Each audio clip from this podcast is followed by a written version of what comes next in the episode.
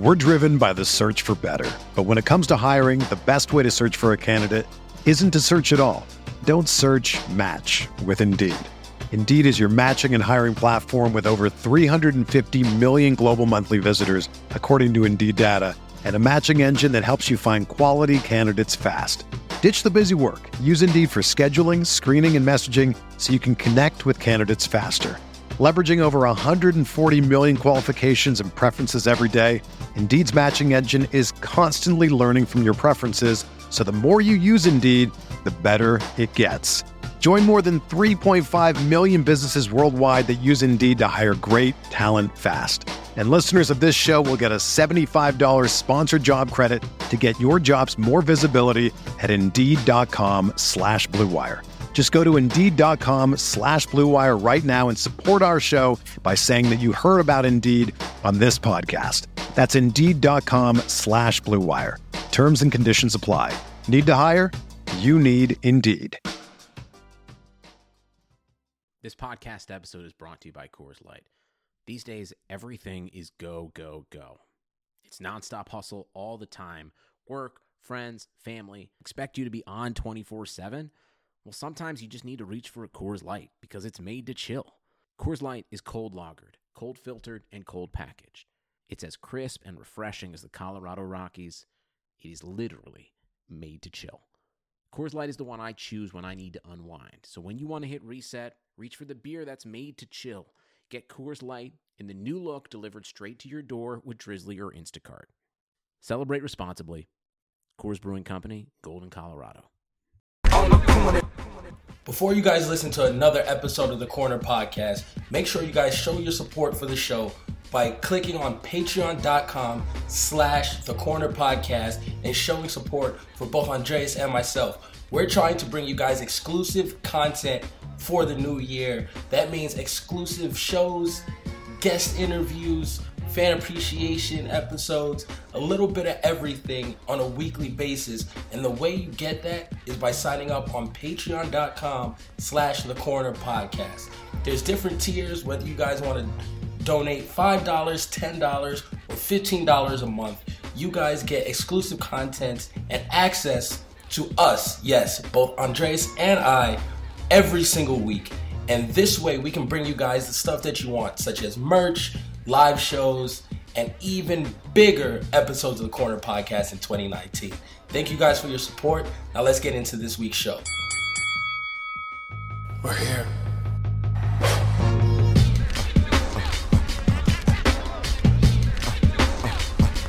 I wish I could give this feeling.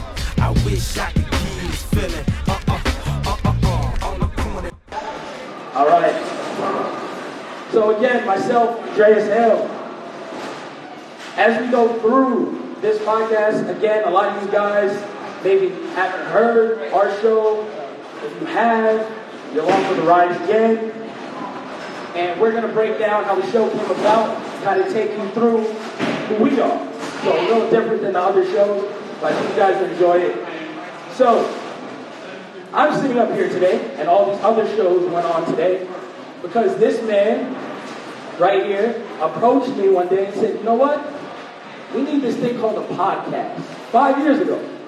Has it been that long? It's been five years. You didn't, you didn't have gray in your beard yet. See, don't do that. You damn near still had the curls. It's too early that. Nah, I didn't have no curls. it was longer than that. Uh, so, five years ago, he said we needed a podcast. And for some reason, he chose me. There's a story behind this. We almost named this podcast Minority Minority Reporters Row. And Dre, tell people how this happened. All right. How many people in here know who Combat Jack is? Has anybody here heard of Combat Jack? Hey, So Combat Jack passed away recently of cancer. Big podcast back in the day. He called me one day when I used to work at BET uh, and said, hey, there's no black people in combat sports. You come from boxing. Why don't you start a podcast? I thought it was stupid because I was like, yo, there's a lot of people that do this, but ain't nobody gonna listen to us. So he, he urged me on for about a year or so to do this, you know, and uh, one day we're at a UFC event. Uh, me, you, and another fellow who will, we will not they will remain nameless. He might be looming over us. so there's three of us. And for some reason, there's only, me and him are the only brothers that cover UFC. There's not very many of us that cover boxing. But for some reason, they sat us all together in the back row. So there's black guys in the back row. Damn shame. I looked at you. I didn't know who you were at the time. But because of my blackness, I had to introduce myself. Gotta get the head nod. You know, what's your name, brother? Name is Kel. We talked for a bit and we decided to launch this podcast, which was going to be Minorities Row Report because there's only black people. We were only black people there. It became the corner. It morphed into this whole thing when we talk about hip hop. Um, I can give some info on myself, but I'm not going to do that right now because you're going to ask me some questions and we're going to talk about all this. Oh yeah. But we talk about hip hop, social media, we talk about boxing, we talk about MMA, we talk about pro wrestling, the Zeke and the Starrcast, Double or Nothing, which is a pretty big deal. Uh, we've amassed over a million listens on our podcast since then. We appreciate the support. So those of you that are here, that have stayed with us on the course, we appreciate you. Those of you who are new, buckle up because it's about to be a whole lot of hot takes from Cam. Love the hot takes. Fuego. And Old Man Andre's story time. So that's where it's at. So, like I said, we're going to take you through a timeline of everything. Uh, I have to say, and again, I know a, couple of you guys graduated high school in the 90s. I don't even know what that was like. Like, you guys didn't have cell phones in high school? That's, a rough life. I don't know how you guys guys around. Flip phones. They even have flip phones. They have beepers. I had a beeper. You understand? Like, if you didn't have a quarter, you couldn't talk to somebody. How wild is that? Like, you had to carry loose change. You did not have cell phones. Who are you, Zack Morris? That's the only person that had a cell phone in the 90s. I had a cell phone. A Nokia. You played Snake? I know you played Snake. You played Snake on your phone? Yeah. Constantly. And uh, solitaire. And solitaire. Yeah, that's horrible. So, the people in the 90s, uh, I make fun of Dre, and that's why I call him the old man, because of that 10 year age difference. So it, it spans all things in the 90s. It spans music, where we argue all the time in the 90s about 90s music. When I say, you know what, I didn't mind the shiny suit era. No. And Dre tries to crush me all the time. Listen, you throw on Puff and Mase right now, I'm dancing. It's all right. We're, we're different in that way. You're young. A little bit young. Listen, I'm a grown 31. Tell you that. The oldest young man I know. I know, right? Yeah. So, uh, one thing I wanted to get into from that whole genre of life, and I wanted to really ask you guys a little bit. I'll come out there. Is something that led us to this podcast, and it's always cool to see other people's experience with this. Because, like I said a little while ago before we started, a lot of people aren't pro wrestling fans anymore. But if I stood up and I did a DX crotch chop, all you guys probably got kicked out of the fifth grade for this. Oh, All you see, look here, we got we got- everybody doing the crotch chop. Everybody gave somebody a stone cold stunner one time for talking shit. Everybody. So one thing I want to do is I want to ask you guys if there's something from when you were a kid that you remember about pro wrestling, and then we'll tell you how we got into pro wrestling when we were a little kid. So let me step down real quick and ask. I'm gonna ask Randall. Randall, hold on. I know Jason likes wrestling. Jason, when did you start liking pro wrestling? 1984. When Hulk Hogan beat the Iron Sheik. Were you rooting for Hulk Hogan? Of course. End of conversation. Oh. All right. Guys, okay. Everyone loved Hogan back then. No, you had to No, he hated Hogan. What? But not against You're a the Iron macho man guy. Okay, then shoot. 84, dog. Listen, you gotta, you gotta do your homework. You over here making me look. I'm just saying, you were, he rooted for Macho Man. It's, it's Hulk You can't root for Hogan today because Hogan's like Kanye. Yeah, it's like R. Kelly. Fuck them both. Can't listen to that no more. But I mean, you know, 84 though? yeah, Okay. yeah. no, I like it. That's that's legit. 84 Hogan. Ooh, that's a new WWF. What? what? Just scratch off the territory. Hold on, I gotta come over here. Somebody, you did a DX crotch chop. I, gotta, I gotta talk to you. All right, Just so like people rooted for the, the, the Cowboys in the 90s, I also watched wrestling. yeah, I feel like a lot of us watched wrestling in the 90s. Because there was nothing else on TV. No, that's fair. I mean, I'm right with that. Listen, They used to come on on Saturdays. That's when you just, that was a prime of wrestling when there was nothing else on TV. My question to you is, have you ever hit, I'm gonna ask both of y'all, you ever hit a sibling or a friend with a wrestling move and get in trouble? I never got in trouble. Damn, you were just handing out just mean wrestling finishers, no trouble? No, because like Omar South back in the day, you know, you, you didn't have parents who did it was don't open the door for nobody, don't answer my damn phone. So you just got to do whatever in the house. I like your mama. I don't, even know your mama, I like your mama. If you were born from 1981 to 1987, you were a latchkey kid. We did what the fuck we wanted. Last week, Listen, we gon' we gonna get to that in a second, cause me and yeah, me and Dre are gonna do a deep dive in old school Vegas here in a second, and the difference between my Vegas and his Vegas. Dre Dre was like beginning of the Cappers Vegas. I, I graduated in 06, so we're about to do a deep dive. Don't do that. 06? What are you, Soulja Boy? 06? Yeah. Listen, it's a good year. Hold on, hold on. Pro wrestling. You got me? Pro wrestling. What do you remember from that? The Dollar Movie uh, rentals on Las Vegas Boulevard and Craig. Got all the throwback ladder matches and Royal Rumbles. All of them. I stole so many wrestling tapes from Blockbuster. That's the only way I know old school wrestling is stealing stuff from Blockbuster. So damn, my mama still got a $200 bill at Blockbuster. What I remember about wrestling is my grandma loved it. My great grandma, she called it wrestling, not wrestling. And she always rooted for Hulk Hogan. And then we would watch the cartoon, The Junkyard Dog. Oh, yo, I didn't You don't know about the cartoon. Listen, I was like three years old when the cartoon was out, but I remember watching. it. Dre, when did you start liking wrestling? I, this is gonna be. I think I might have heard this story, but let's tell it to you. I mean, I lived in New York, so I used to go to Madison Square Garden as a kid. So my grandmother's an old Italian white woman who was semi-racist. So she didn't really like black people, so I was light-skinned, so she accepted it. So she rooted for like Bob Backlund, Ken Patera, and I really dated like Bruno Sammartino, Ivan Putski. Like if they were Irish, Italian, like full-blooded Italian, that's what she liked. So I went to all the pro wrestling events as a kid. As like a three-year-old, moved to Vegas.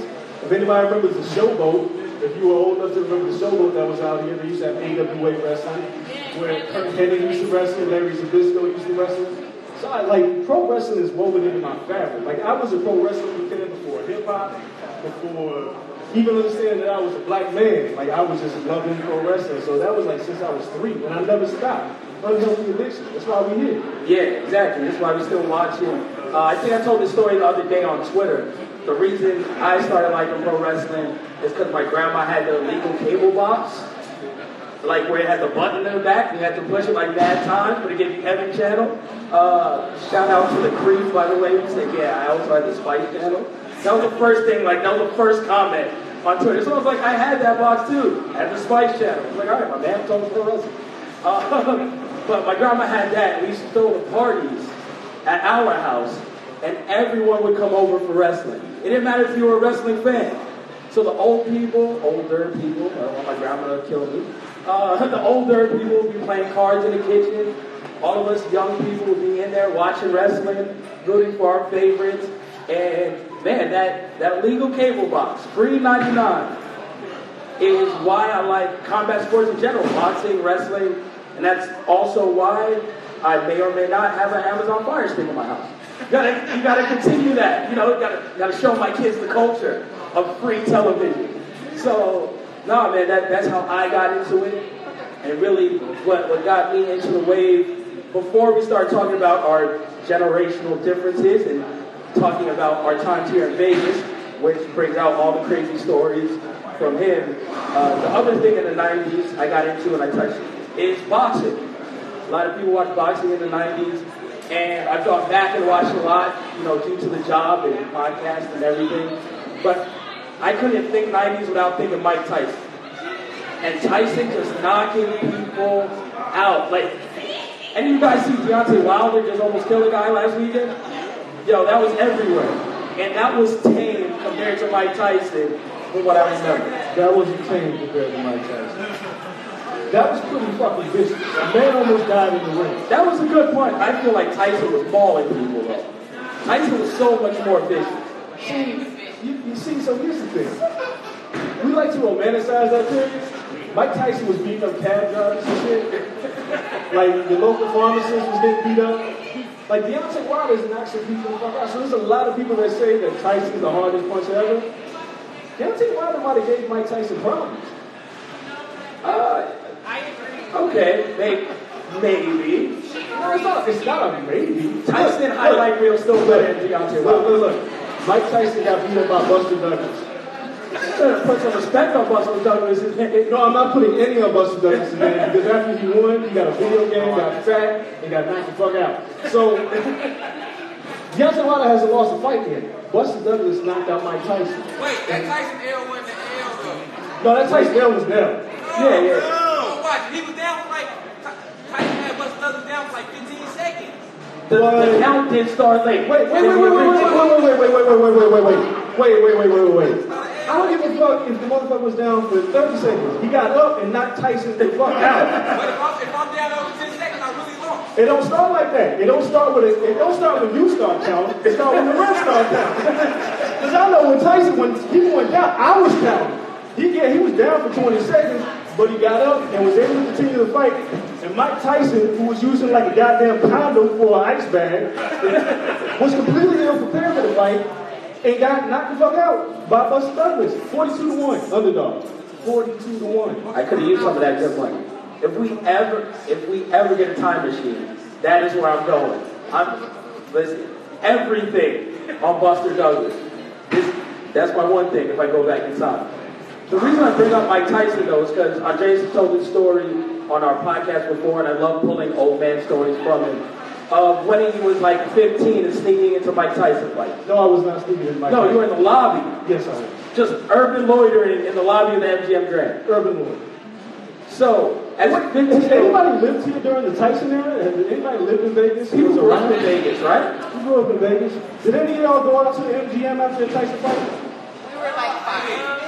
Oh, y'all, y'all, see, y'all, y'all was too young. So y'all was around when like 662 was around when, when Tupac and Death Row had their nightclub and shit. Yeah, we were nine. Yeah, y'all were mad young. See, I, Yeah, nah. I was like, I was like 14. Like I was out in the streets. you were already old, man. You got gray already in your beard at 14. No, that did not happen.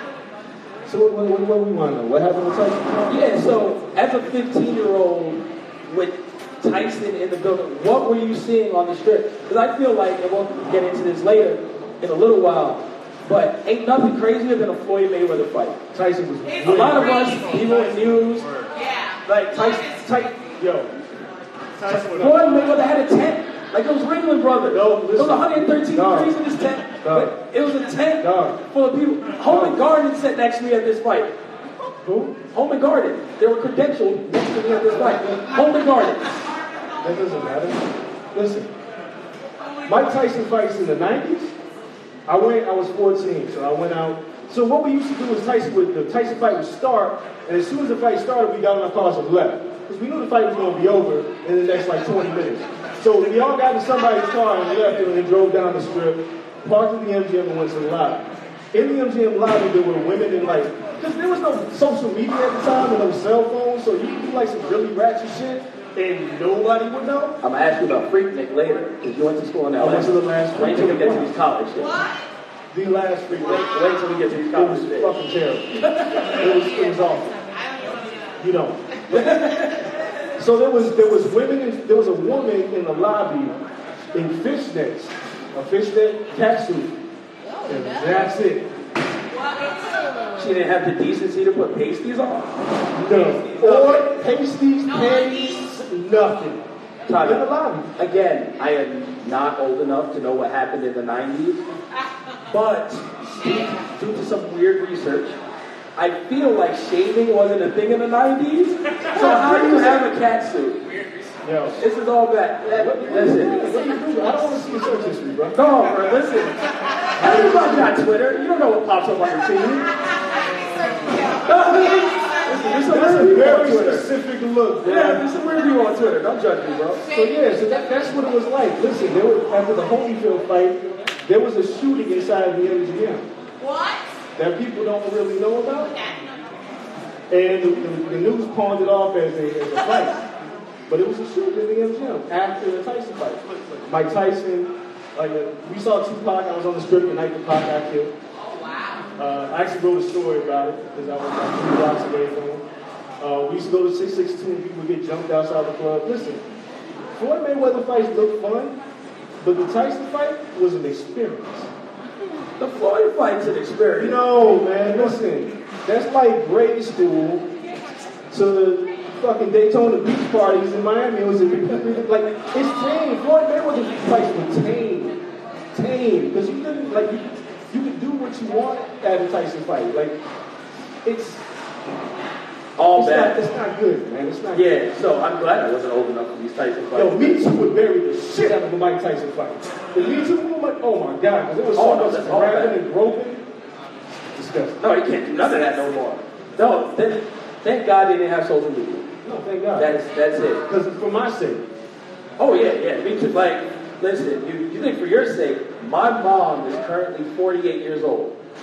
If my mom had Instagram growing up, listen, I don't want no. I'd be damned. I couldn't be a kid today. My mom just busting it open on Instagram. I gotta see this. I'm like 11. My mom been 29 when I was 11. No. Did your mom go to Freaknik? No, my mom didn't go to Freaknik. Are you sure? I'm not positive. But, I mean, we're from New York. She went to plenty of Puerto Rican day parades. All bad. All bad. I don't need to see any of this. My mom, my mom had me May 18th. Her graduation in New York was June 23rd that same year. She wore a salt and pepper cat suit.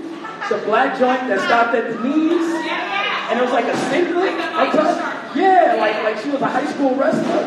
Like she was about yeah. She wore that to graduation a month later. I, I, I don't want to know, bro. I don't want to know. Like to this day, I don't watch the Rump Shaker video just in case. You got pictures of this shit? You have pictures? I don't want to know. No, do you have pictures? I want Oh, of the cat suit? Yeah, she brought the graduation robe open. Like like like a cape. She just flapped it open. It's all bad. Tell Danzy your mom was ratchet. Listen, this I love why it, social media did not exist back then. I love it. Out of sight, out of mind. So no, like, how was her hair? Oh, I know the sports stuff. I know. Uh, no, at that time, no, again, once again, we're in New York, so she didn't have the asymmetrical. She had like the big door knocking earrings and like the mad slick hair. I don't even know how you get it that way. It's like super gelled down in a ponytail. Like just out of, out of nowhere, like that was that was her thing. I don't even know how it got so smooth in the front, but that was her wave. She was like stereotypical New Yorkian all the way. But no, yeah, she was, little ratchet. All bad. I don't even I don't even want to know, Dre. 90, so 90s. 90s gave us man just ratchet videos in the 90s when girls had the swimsuits that came all the way up here and down. Nah, I catch my mom on that wave. It's all bad. Um, so let's talk about now we'll transition a little bit and talk about you living here in Vegas in the 90s. So I moved to Vegas, I think like 2000, so I just missed the 90s, 2000, 2001. And I came out here for school, and so I was about to go through middle school and high school. You did that in the 90s. And we talk about the differences all the time. The biggest difference we talk about is the Capital. So, if you guys don't know in Vegas, there's like youth what, fraternities? Like, so youth fraternity, there's no real fraternities in Vegas. But everybody and their moms from like 13 years old to 18 year old is in a youth fraternity. And this is when he was ratchet. So you want to call other people ratchet. He's very ni- nice and upkept now. I'm. But he was ratchet in the 90s. And I need to know like one crazy League story. Because I know even people in the back, the views, all those guys, they were here for that. I never experienced, like Kappa League when I was there, it was kind of there. There were step shows like once every three months.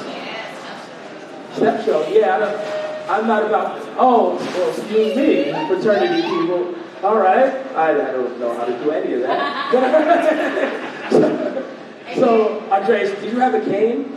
Like, did you have like a little stepping game? Nah, we did beat up the Catholic. That's Catholic outside. As the Catholic, you couldn't. Uh, There's like levels to this? Yeah, because you're not, you're not based. It's not, it's not college flag. Come on, man. You went to college, didn't you? I went to the, are we really breaking this up? I went to Southern Utah University. Never mind. I went to school. Yeah, that's first. Thank you. I'm around a bunch of Mormons. Well, they were Jack Mormons, so it doesn't count. So no, I didn't go down. So hold on, sorority people around here. Hold on, sorority. Can you explain to me? Explain to me uh, why you joined the sorority. Well, because uh, it is the first and finest sorority. What, what sorority are you in? What do you think? I, I don't even know the names of these. Like they go. Do we have to add the incorporated? Yes. It's very important. Interesting. Hold on, hold on, hold on. Did I hear a Delta talk? All right. Who grew up here in Vegas? You were a debutante? Oh no, oh no, no. Listen. My ex-wife trying to put my daughter in that now? No. No. I, I saw Ivan's timeline the other day. No. He had a full a full talk about these debutante high school women. No.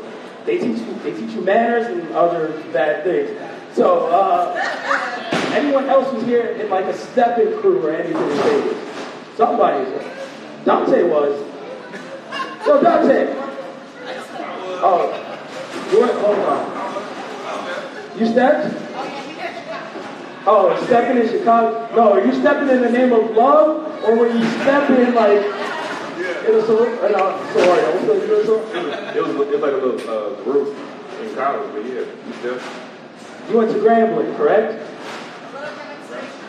So, yeah, right? That's why I need to see. Who has more pull, sorority, or what does it do? Fraternity guys or athletes and HBCU? Uh, the friends. No, no, it's really the sorority girls, because everybody chase after them. See, I don't understand this. Dre, you went to HBCU in Atlanta. Who had more pull, athletes or fraternity guys? At, at Morehouse? At Morehouse. Nobody went to Morehouse to play sports. Oh, that's a damn thing. They have sports. Dog, what's the, what's the, what name an athlete that came out of Morehouse bar for spelling? Oh, oh, oh, Bro, I don't know. I, John David Washington. There we go. That's one. John David. So, Nikki, you get so many facts wrong. But you know John David Washington? Oh, Denzel stuff. Okay, he's a movie. Okay. But you didn't go to Morehouse to play sports. Like you went to Morehouse, like it was a black college. They didn't even give out an athletic scholarship. So you went and joined the frat. They gave out band scholarships. No, they gave out hell of band scholarships. And that's where you got Hayes at. There was no like football. You didn't go to a game to play football. You went to the game. Yeah, you went to go see the band, and then you left at halftime. That's so disrespectful. No, it wasn't. It was like the score could be seven. It could be anything. I don't give a fuck. I listen. I never saw an entire Morehouse football game ever. That's a damn shame. But I can tell you every goddamn song the band played. But that shit was It was a different experience, They hit it with the flight of the bumblebee. HBCUs is a different experience. Right, but like, HBCUs is just a completely different experience. Like, frats is where it was at. I mean, it was cultured. Like we had like like three white people on campus. They were cool. But that Oh, was about it. uh, like some Utah reverse. There was like, yeah, like everybody who played sports was like black and a bunch of like just Mormon people. But the Mormon people were that nice, so I gotta say that like they were super cool. There was nothing to do in the town though. So on Sundays we would go to Walmart and just watch the polygamous shop. That was like, yo, that was the best pastime. No lie, like, like yo, it was like five women, eight shopping carts, 30 packs of Pampers. It was the most incredible thing. But that's what we did in Southern Utah. Like it was, it was crazy. And I never, and I talked to Doug all the time. We went down south to HBCU. I never had that like, while I wasn't in a fraternity year, I never had that experience. I always just played football. I was always a jock. I was good. It was enough for me. Like, I don't understand. Like, and then I went down south, and I'm in Atlanta, and I'm chilling, and it's just a whole different wave. And then you guys go to stuff like Freaknik. Yeah. What was your Freaknik experience like? And they need to bring that back, by the way. No, They need to bring it back. They need to get like the little Dave Chappelle purses where you put your phone in the purse. No. You can't see Yeah. anything. Yeah, like no social media. So, so listen, guys. I saw a man get kicked in his chest by a horse. I think. Um, the final Freaknik that I went to was the last Freaknik ever because this was '97. So it was a bunch of fluorescents were in at the time. Remember, everybody used to wear like fluorescent lime green and shit. So it I was feel like like that's staying right now. But yeah. So it rained. Um, dudes were trying to, uh, I'll say, were trying to rape women on top of cars. It was, it was crazy. That's that's when they canceled it. It was like enough of this. But my little experience, I went out with the homies. We rode on the MARTA, moving Africans rapidly through Atlanta. And we ended up on at, a, at a party outside, and there was a dude who was hot, and he was playing with a horse's tail. And me and my boys are like. Like, is he trying to fan himself? no, he, he just started it was cool. He's like, look, look, look. And we're standing by, and I'm like, yo, that horse gonna fuck you up. His boys are like, yo, that horse gonna fuck you up. He kept playing with the, the, the and the, the cops, it's a, it's a, it's a cop horse, a police horse. The cops aren't paying any attention. So he's like sitting there, and you can see the horses turning around, and the dude's like following him, and all you hear is, boom, ah! Horse kicked the man in his chest, they had to get the paramedics out, the police came out and maced everybody. Because we black. what you think was gonna happen? Which one of y'all fuck with the horse? Probably all of y'all. So they raised all of us. That was the end of our night. We went back crying with tears on our eyes and pepper spray. That was my free Cut your whole Freaknik experience short. That was it. And then it rained the rest of the time, so it was miserable. But I'll never forget that man. He's probably dead because he got kicked in the chest by a horse. You can't survive that. Yeah. Yeah, all bad. Moral of the story is don't fuck with horses. So we get through that. So we're through college at this point. Uh, very different experiences, and we decide to hit the 2000s and cover combat sports. So my highlight, since I started covering combat sports, and I said this before, there's two things that are unlike any other, and it is McGregor fights and Mayweather fights for two very different 80, 90 regular people inside of the fight, like average, hardworking people, ton of corporate people. Everyone came to Vegas to stand outside of the fight. All they did was stand in the MGM. Did nothing else. Didn't see any of the fight. Watch people walk in the fight. Watch people walk out of the fight. That's their entire goal was just that for Mayweather fight. Crazy. I've never seen anything else like that. And then, I mean, we, I think our first live show, really. We had it set up in the MGM, and we had Jamila on, and she was trending for being the GoFundMe chick. She raised money on GoFundMe for a trip to Vegas for a Mayweather fight.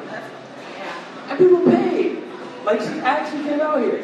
She may have had like six friends in the same hotel room, which I, I don't understand how that rocks, ladies. Like, I, I, six, two beds, I don't understand that. that's, that's just too much to do. But those are what I remember from Mayweather fights. The urban loitering and chilling just in the hallway. My boy Marcus right here, like I think it was Mayweather and McGregor. We just sat in the in the hallway of the MGM, laughing at people. Hour and a half. Nothing else but just laughing at people that walk by. Yo, listen, I, I met a girl who was a friend of mine from BET, so she came out for a Mayweather fight. And I was like, oh, you're in town for the Mayweather fight? She was like, yeah, I'm in town for the Mayweather fight. She didn't go to the Mayweather fight, she was just in town for the Mayweather fight. She's texting me while the fight is going on. It was like, where are you sitting at? I was like, oh, I'm, I'm on this side. Send her a picture. Picture ends up on Twitter. I'm at the Mayweather fight.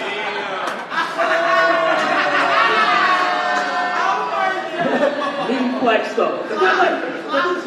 Yeah, you Cloud yeah, chase. you mad at that. Like all, all I That's back was, great. yo. the fuck? then, oh, you know her response? Can you send me another picture? And you know what she said?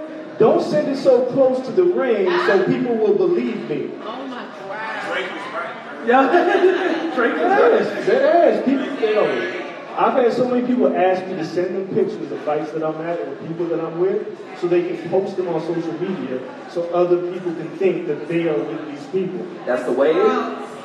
I, I didn't know. I think one person has asked me to do that, and I'm like, well, I'm not taking pictures for you. I don't. I took a picture of me, like selfie, like thumbs up, and sent it to him. Like, yo, you want a picture? Use that. Oh, I always do slick shit. Like I got slick with it. I would take a picture and there'd be a mirror, so you see me and that shit like. so it's like you see me holding the camera. It's like you already you ain't this ain't your camera. Like why are you trying to get over? They'll be like, nah, I'm just right behind him. He stood in front of my picture real quick. They do. Cloud chasing is for real. Mayweather fights, McGregor fights, all the fights. But Gregor fights are different because it's not ratchetness, it's just a bunch of drunk Irish people, which have now become my favorite people on earth. This last Mayweather fight, no, the last Mayweather McGregor fight, there were Irish people, they stormed Las Vegas Boulevard. All of them, like, didn't care about street lights. They just stormed Las Vegas Boulevard and just chilled and jumped around. Did nothing else for 20 minutes. No traffic, no nothing. They did not care. A guy climbed the MGM Lion. Well, yeah, that's what we said. UFC 189, McGregor versus Aldo. McGregor knocks out Aldo. I'm walking through the lobby. There are eight Irishmen trying to lift the fucking lion out of the ring and carry that shit out. They were trying to lift the lion. The shit's like a thousand pounds. There's eight of them. Like, go get a crane. Like, what are you doing? There's no strength like Irish strength. That's what McGregor fixes. I'll, I'll tell you what, before Conor McGregor, there was a fighter named Ricky Hatton. I don't know if anybody remembers Ricky Hatton. Ricky Hatton was, was you know, he was in the UK and he, he brought him when he came to fight Mayweather. So I remember going out on Wednesday, a fight week, and I met three Irish guys at the bar and I was like, hey, what are you guys doing? They're like, we're the Ricky Hatton fight, hey, we're gonna party, blah, blah, blah. Where are you guys staying at? Staying. Y'all ain't got no rooms? No. I looked at my watch. It's fucking Wednesday. The fight is on Saturday. What are you guys doing? Oh my God. I saw them on Saturday. Drunk as shit. They were with a bunch of girls. They had three different groups of girls and they crashed their rooms. Yo, that's a whole life I, I don't know nothing about. Oh, that's not bad. Irish cats get down. I'll tell you what, the Irish cats. Oh, man. No, that reminds me, uh, I think my first fight that I ever covered as press was Pacquiao Marquez. And it was Pacquiao Marquez 3. Not the one we got knocked out. And yeah, it was three, four. Four is the one where Pacquiao went to sleep. Four. So it was four. And that really puts the Mexican fan base like super high on my list too. Because it was so turned up when Pacquiao got slept. It was just the ole, like they had like chants. There was a, I don't even know if it's bachata music. They- They had speakers out of nowhere. And it was, it was the most turned up ballads I've ever heard in my life. Because it was just people, whoa, like it wasn't even hype music. And it was so dope and turned up to it. There was guys in luchador masks. Uh, at one point, someone was bouncing on top of a Mexican flag, like crowd surfing, just chilling. It took me 45 minutes to get from the MGM lobby to the media room. If you guys have ever been over this by like a hot dog spot, 45 minutes, every five minutes, the Mexican fans would break into a new chant. And from that day on, I was like, you know what? I'm good. That's all I need to see. And now I go to Canelo fights and I'm sad. Because he brings in like a docile brand of Mexican fan. I need like the super turned up Mexican fan. He, I think he priced them all out. Like I, I don't need like the rich, like seats cost $100 Mexican fans. I need like $12.99 where we're just having shots in the lobby, chilling. Everyone's coming in drunk. So you need no way. Jose Cuervo, not, Yeah, not yeah, just, Bro, just, yes, like straight well tequila. They will drink anything, Mexican fans. And then next, you know, taking bottles I saw full bottles through the MGM Grand, drinking them as they walked in. It's a good time. Yep, didn't even care. And there's so many, yep, so many people, they couldn't even take the bottles away. Yeah. I need those type of fans again. That's So that's crazy. Um, the other thing is wrestling fans. So we talk about boxing fans, MMA fans, pro wrestling fans. There's, there's super loyal fans. When we went, I think we went to Arizona recently for a wrestling event, and when I say I took my dad to just chill before this event, and it was the best of Nerd Fest ever. Like I had my wrestling t-shirt on, my dad was like, oh, that's cool. Like, okay, a lot of you wear wrestling t-shirts. And then a guy dressed like Bret Hart walks up, a guy in full Macho Man gear walks up, and then a guy like Hulk Hogan. And no, it wasn't like a Halloween costume Hulk Hogan. It's like he sewed it and actually shaved the middle of his head. He was so committed to this costume. Walking by and I was like, ah yeah, that's wrong. Like that's that kind of like commitment to the gimmick. Pro wrestling fans, there, there's very few things like it, and we went to New York for WrestleMania this year, and that was crazy. Going around, uh, this year has been wild because I say this because we're on a podcast and streaming, and no one's gonna kill me now. But I would get tickets through the company I was working for, and I would sneak Dre and like other media members like down from media row and we just sit in these comp like ringside tickets. So we go down there and we just crazy ringside fans. And what to me, this past WrestleMania is one of my favorite live wrestling events. But I'm new to live wrestling events. What was your favorite? Do you have like a wrestling event that stood out to you? Yeah, I know you told me your grandma took you to Showboat. I don't even know where the Showboat is. Yeah. Nobody knows the Showboat is. Sorry, I named myself. Yeah, yeah. But what's your favorite wrestling event? That I've been to? Yeah. WrestleMania 20. That was WrestleMania in Hollywood with Kurt Angle versus Shawn Michaels. Oh, that's, yeah. I was there for that. That was the first WrestleMania I ever went to. The only reason I went was because I gave my wife hell that I wanted to go to WrestleMania this year. So she got to, I went for my birthday. So I went to that Did she go with you? Yeah, she hated it. Oh, That's why, that's why she's not here. She's like, you can have this shit. She put in enough I love you, but you can have all of this shit. The fights, the wrestling, it's all yours. No, that gives me another good crowd participation segment. So we had some people who are in relationships, some people who have been in relationships. I'm starting right here. Yeah, the couple holding hands right here. and we can be honest here. It's okay. Can't be honest. The eyes are wonderful. What's one thing that he what's one thing he dragged you to that you absolutely hated? Oh, oh yeah. Like one event that you just sat through and you're like, never again. Or maybe you think like I don't know that I can say I did like it. As you can tell, we're very different people. Um, but, you know, he's a country boy, so I've never been to a rodeo. So I went to a rodeo and was the only brown person there. Oh, that's not fair. I see a ton of Spanish people in the rodeo, right? No, I, I feel like Spanish people love rodeo. Let's bring it over here. Oh, he left. It's all right. See, he ain't stick this out with you. Damn shame. You tell him that you keeping those sneakers. What's one thing you went to with him that you absolutely hated? Oh, I'm, I'm coming back here. I go to a lot of family events with him that I was not to be around. Ooh, I'm glad he's not here. Oh,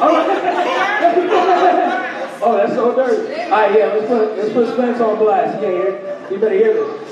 So I literally don't have to go anywhere but makes me watch the Spurs every single game, and I'm so sick of this shit. Like, I don't I'm over it. They keep losing and losing and losing. It's just, it's too much. It'd be better if we made you watch the Warriors every day. I understand. I understand. Hold on, we're coming over here. No, not to you. Right here. What's, what's one thing he drags you to that you can't stand? And my family's Steelers fans. He's a big ass Patriots fan. And I have to watch the fucking Super Bowl with Tom Brady. Then on top of that, he gets a Tom Brady jersey. Girl, say some more. What else is on your? Oh, yeah. Woo, spicy. Hold on, hold on. I, I know, I know there's something good over here. Hold on.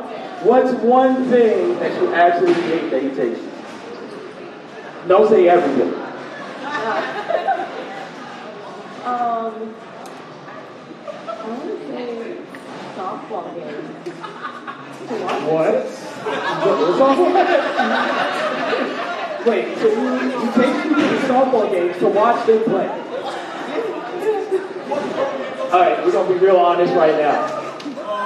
Scale of one to ten, how good is he at softball? I wouldn't know because I really don't watch. Oh, I need to know. All right, listen. I'm not gonna pick on you guys. I will do the same thing to myself. Hi, babe. Nice to see you. So, what's one thing, one thing that I drag you to that you absolutely can't stand? Um, likely the 18 hour of wrestling on the fifth day of wrestling week or something.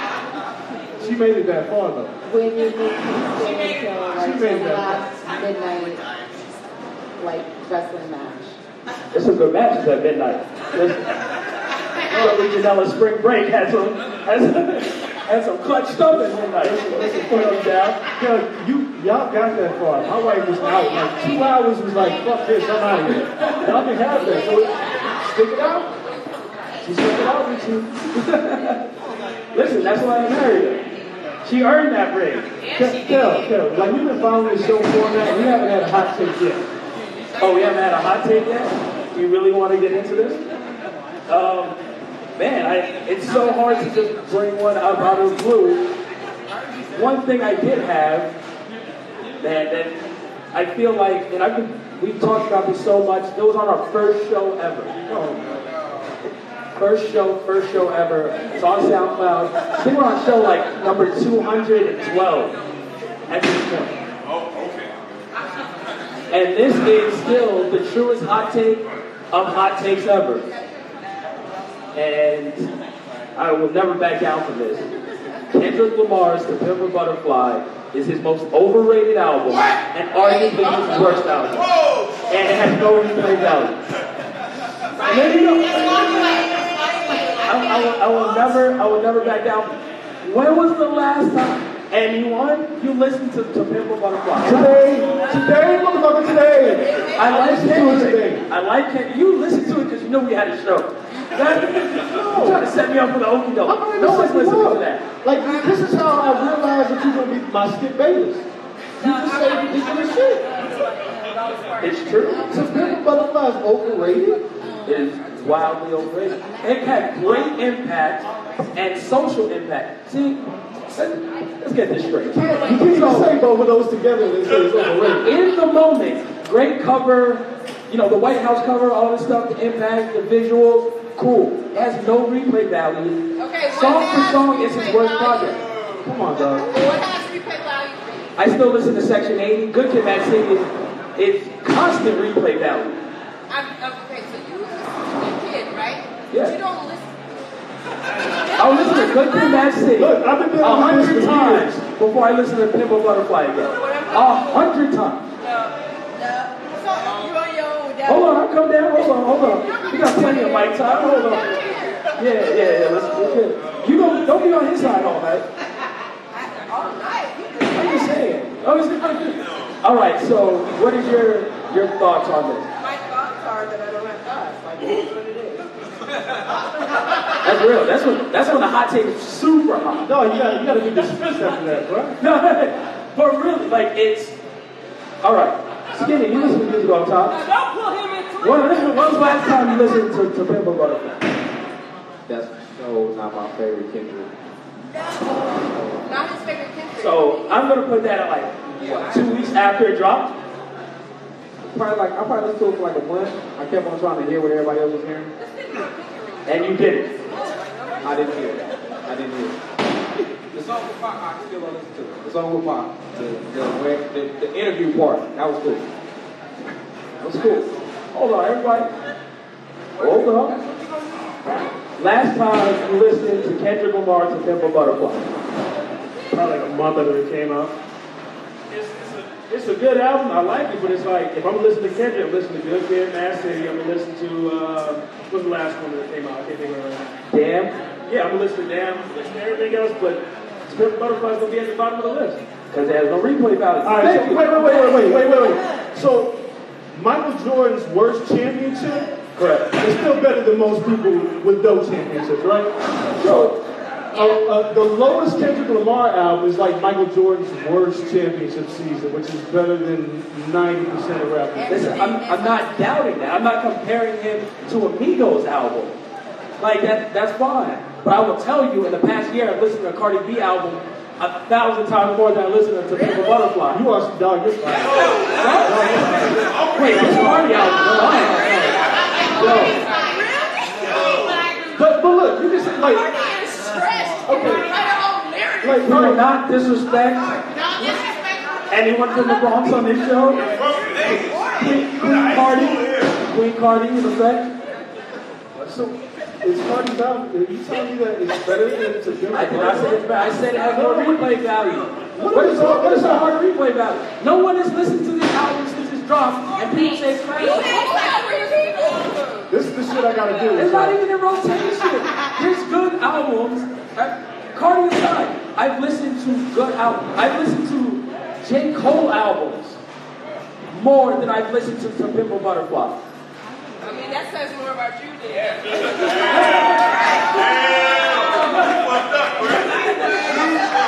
This is what I gotta deal with. So that's a hip hop hot take. Listen, what, what, kind of hot take you want to do next? there's, a, there's a million of them. Do we need a wrestling hot take from you? A wrestling hot take? You want a wrestling hot take?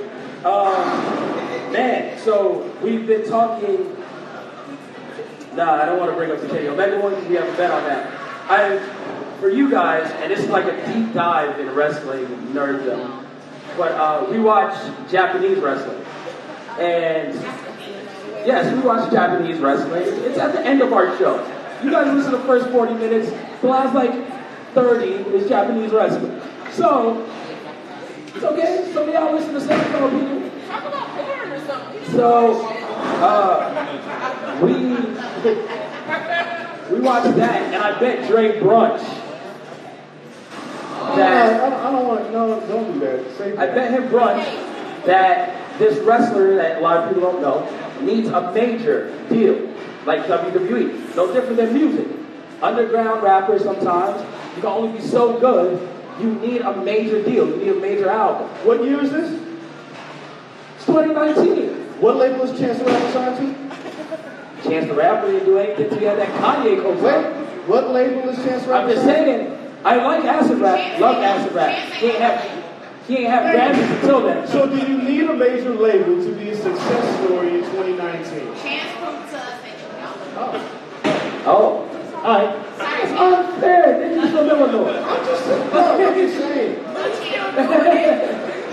So that's that's one thing. I mean, listen, we got the bet on that. I mean, you want to go Bret Hart, Shawn Michaels?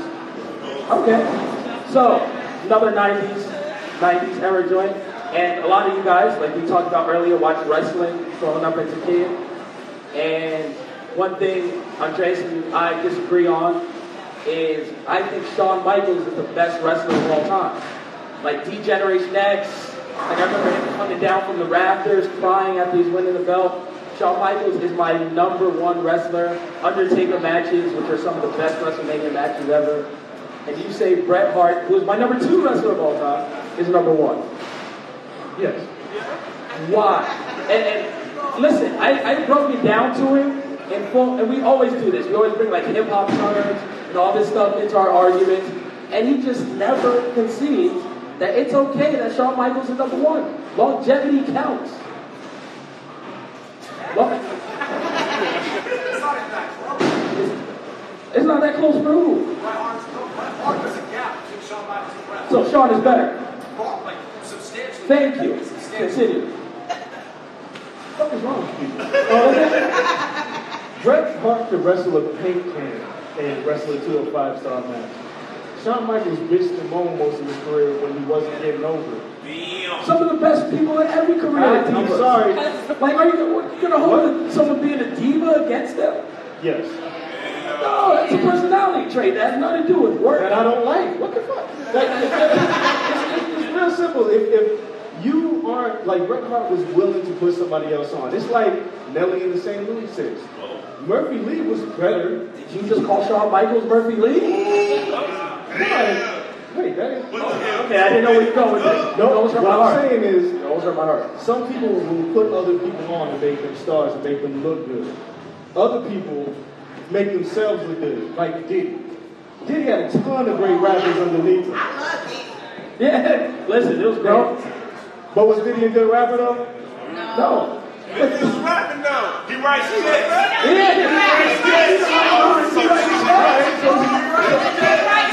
So the man's a great businessman, right? I give the man, I give Diddy credit for writing checks. But the man was only out for himself, right? Get the fuck out of here! Thank you. Are you kidding me? What a dream. Second stint was better than Bret's whole career when you're talking Listen, basketball. listen, listen, listen. You're. Thank you. Thank you. Oh, Oh, man, what's, the greatest WrestleMania match of all time? Undertaker, Shawn Michaels. I think Biggie is an incredible rapper. Okay. And Biggie, Biggie is my number two rapper of all time. Where you going with this? Jay Z is the best rapper to ever live. But longevity No, Bret Hart's of alive. career, Bret Hart ain't dead. but his run stopped so much shorter. But his run started in the late 70s in Japan. Like, Bret Hart wrestled through the 80s with the Hart Foundation.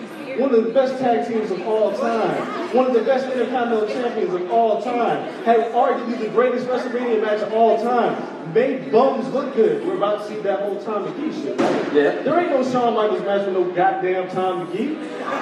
Shawn looks great in every match. Does Yeah, it? yeah, sell it, Shawn Michaels look great against Hulk Hogan at SummerSlam?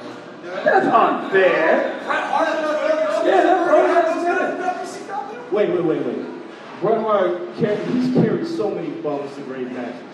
Bret Hart is always on it. Shawn Michaels has not carried a bump to a great least the match. crowd's on my side, man. Thank you, guys. You say one man is the crowd?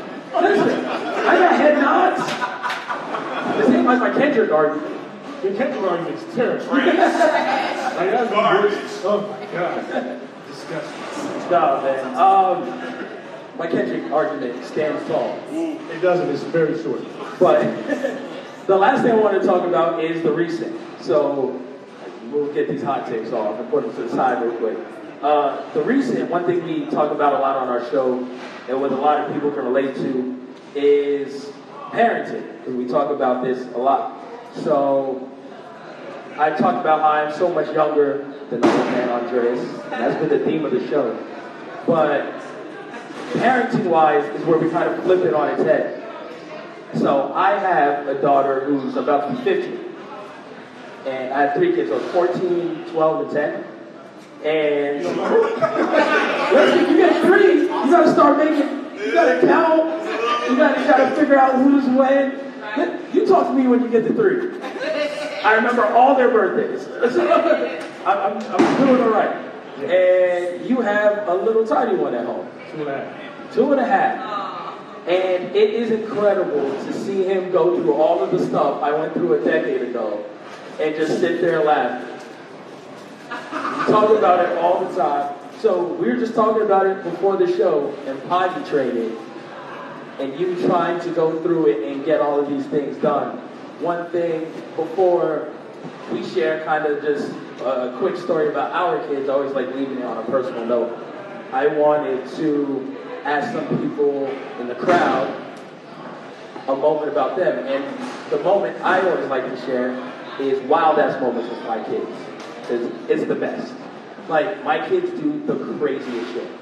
And now you're at the age, the terrible twos, when your daughter's about to start doing wild shit. And I can't wait. So I want to come to the crowd. And who here doesn't have kids? Oh yeah, I want you. So you guys don't have kids. I want to know, honest opinion, because I do, I do this all the time, and we're busy guys. The perspective of someone who doesn't have kids and then has to watch someone else's kids is the truest perspective on earth. Everyone can put up with shit when it's their own kid. when you gotta watch someone else's kid, you really gotta learn. So, I wanna know your badass kid story and someone else's kid. You don't gotta tell me whose kid it was. It's your badass kid story when you were watching the kid. I know you got one. Nikki, you, Nikki, you look like a babysitter.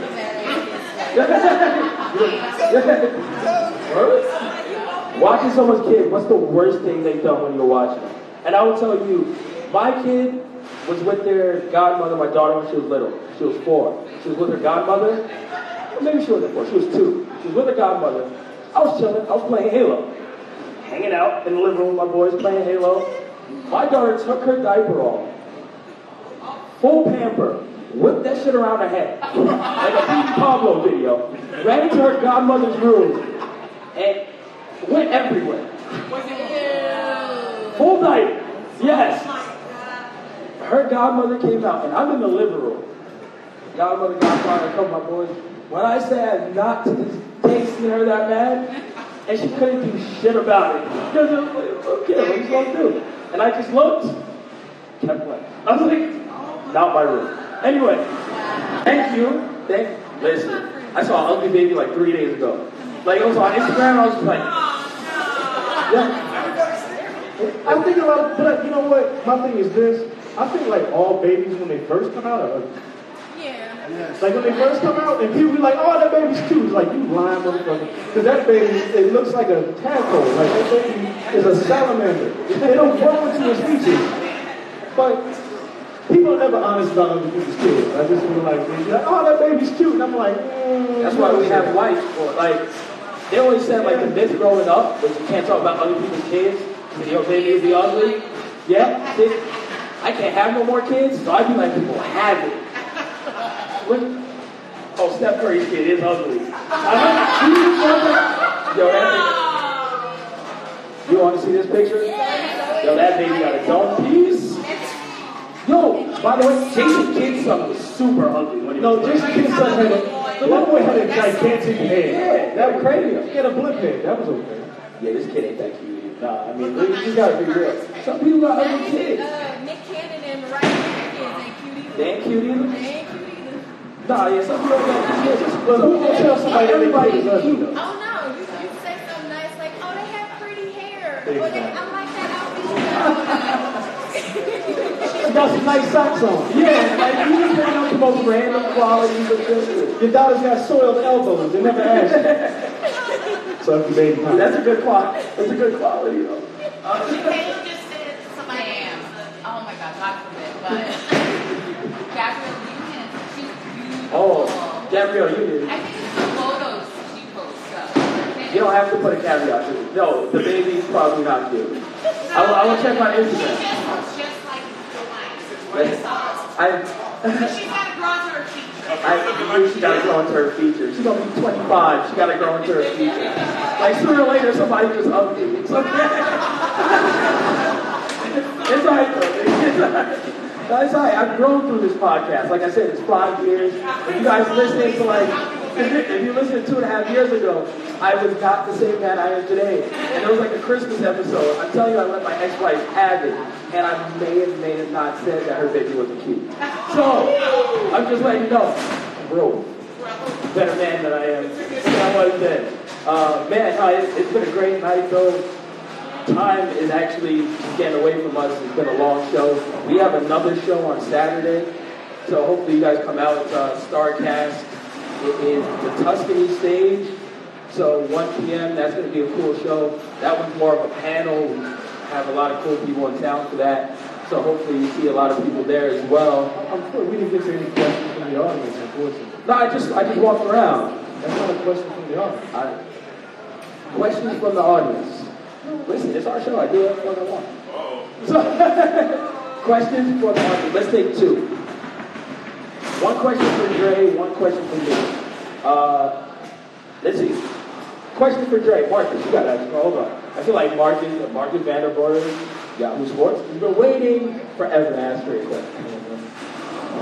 I need your favorite BET story, Dre. Oh no. Okay, for those who I was an executive at BET for one year, from 2008 to 2009. He wrote the nastiest five, like, yo, I'm quitting letter ever. It got posted in like the New York Post or The New York crazy. Post, yes. I was in the New York That's how you quit a job. Like it, it's straight like half baked. Fuck you, fuck you, you're cool. And and you, you that guy. I, I guess I can tell y'all that story. Yeah, tell us, tell us. So, I, I'll try to keep this brief. Uh, does everybody, you remember when Chris Brown whooped Rihanna's ass? Remember, remember when that happened? And, and, like everyone remembers so, Yeah, y'all kind of, kind of recollection, right? So, my beef for like two months is when Chris Brown kept going to court. So every day I had to be in front of a TV finding out what happened with Chris Brown in court. So Rihanna made her comeback in a Kanye West video, uh, Polarized off of 808s and Heart Heartbreak. Anybody remember that? They had a Def Jam event that they invited me to, and my boss, who was a fucking idiot, invited us out to his Def Jam party where Kanye was premiering his video. Um, does everybody, anybody remember flips, camera flips that you used to record shit from? So my boss was like, bring your flip, and my man low key, like some people, bring, bring your flip in case something happens. So I went to the event.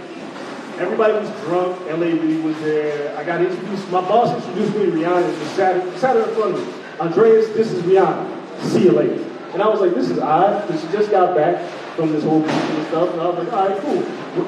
Doug just gave you a look like you would have never saw me again. So Rihanna tells me, she was like, I'm about to make my return. I'm about to be in a video in Kanye West Polarized video. I, I tell my boss, Rihanna's about to be in a video tonight. It's an exclusive event, only like 50 people there. She was like, I need you to record that on your flip and post it on our blog. And I was like, this is an exclusive event. I don't think that's a good idea. Well, tell Low Key to record on this bit and post it on the blog. It's my boss. What am I going to do? Told her, record the video. We posted it on the blog. The next morning on the New York Post is a picture of Rihanna in this video. L.A. Reid is calling my phone. What the fuck happened? This is exclusive event. You can't do this. Push the boss on the phone. Get Ronda. What's her name? Oh! Rhonda Cowan. Fuck it. so she threw me under the bus, and it was all Andreas' idea. I got rolled up, yada, yada, yada. I hated this fucking place. I brought them Nicki Minaj on a platter. Like, Nicki Minaj came to my office, and I was like, she's next. And my boss was like, get that big, fake ass bitch out of here. I don't want to see her again. This is before Nicki was Nicki. This was right when she signed the Young Company. I brought Drake to the office when So Far Gone dropped. She was like, he's not Gucci Mane, we ain't fucking with him.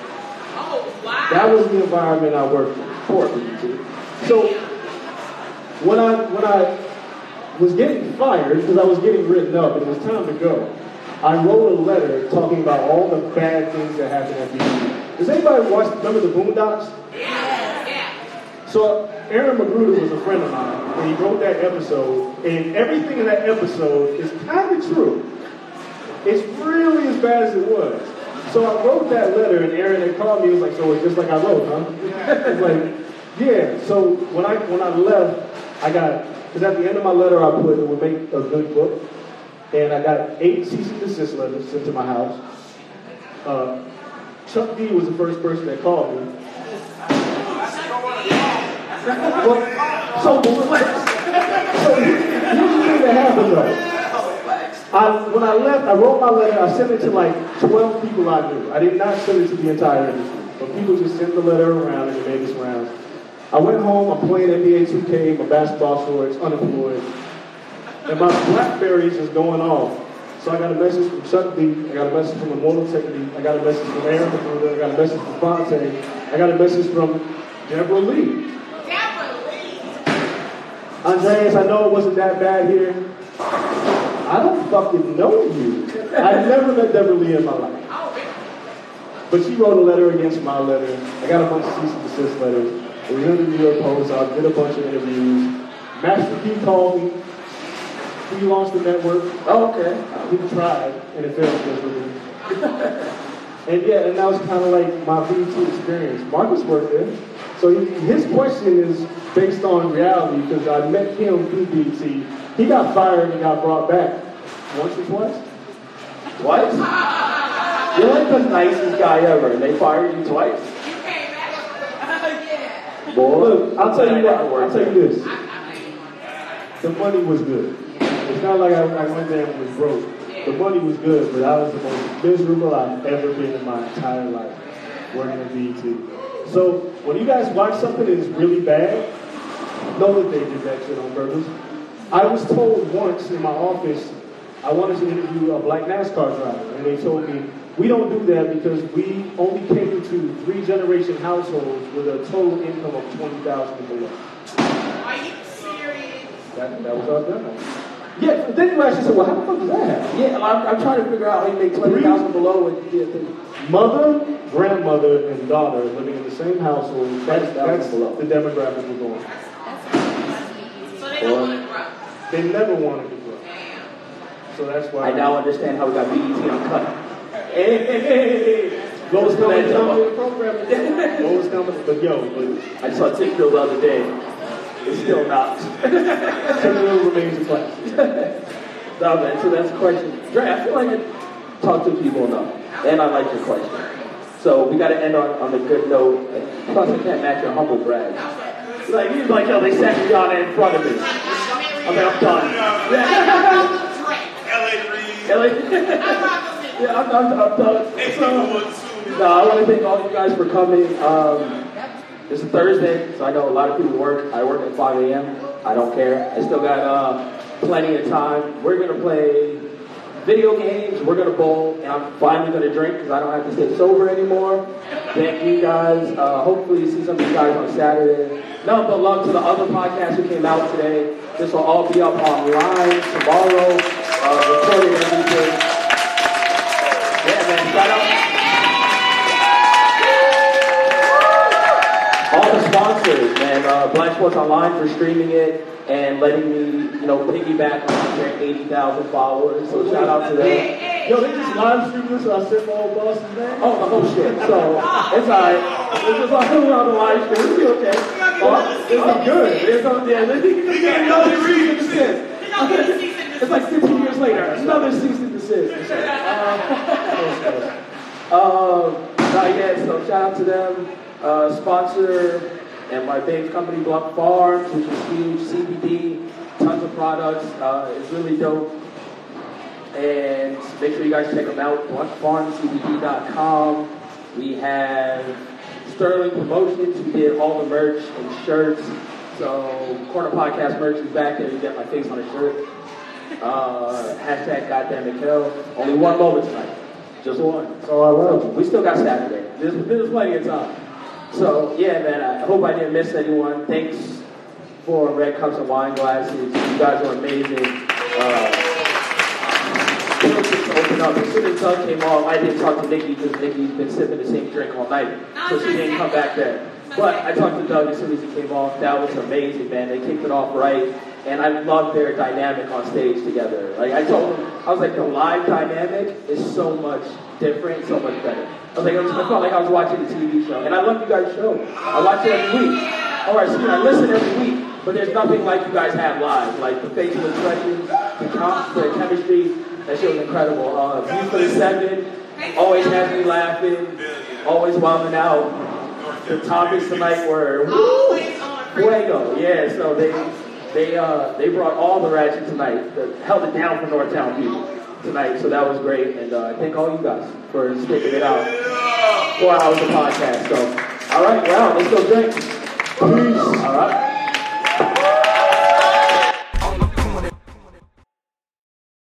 Everyone is talking about magnesium. It's all you hear about. But why? What do we know about magnesium?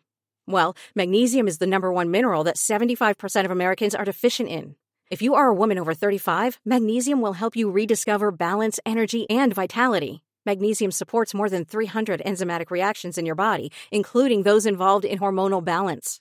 From functional medicine doctors to mental well being and female hormone experts, we all know that magnesium is the one mineral to improve all aspects of well being and health. But which one?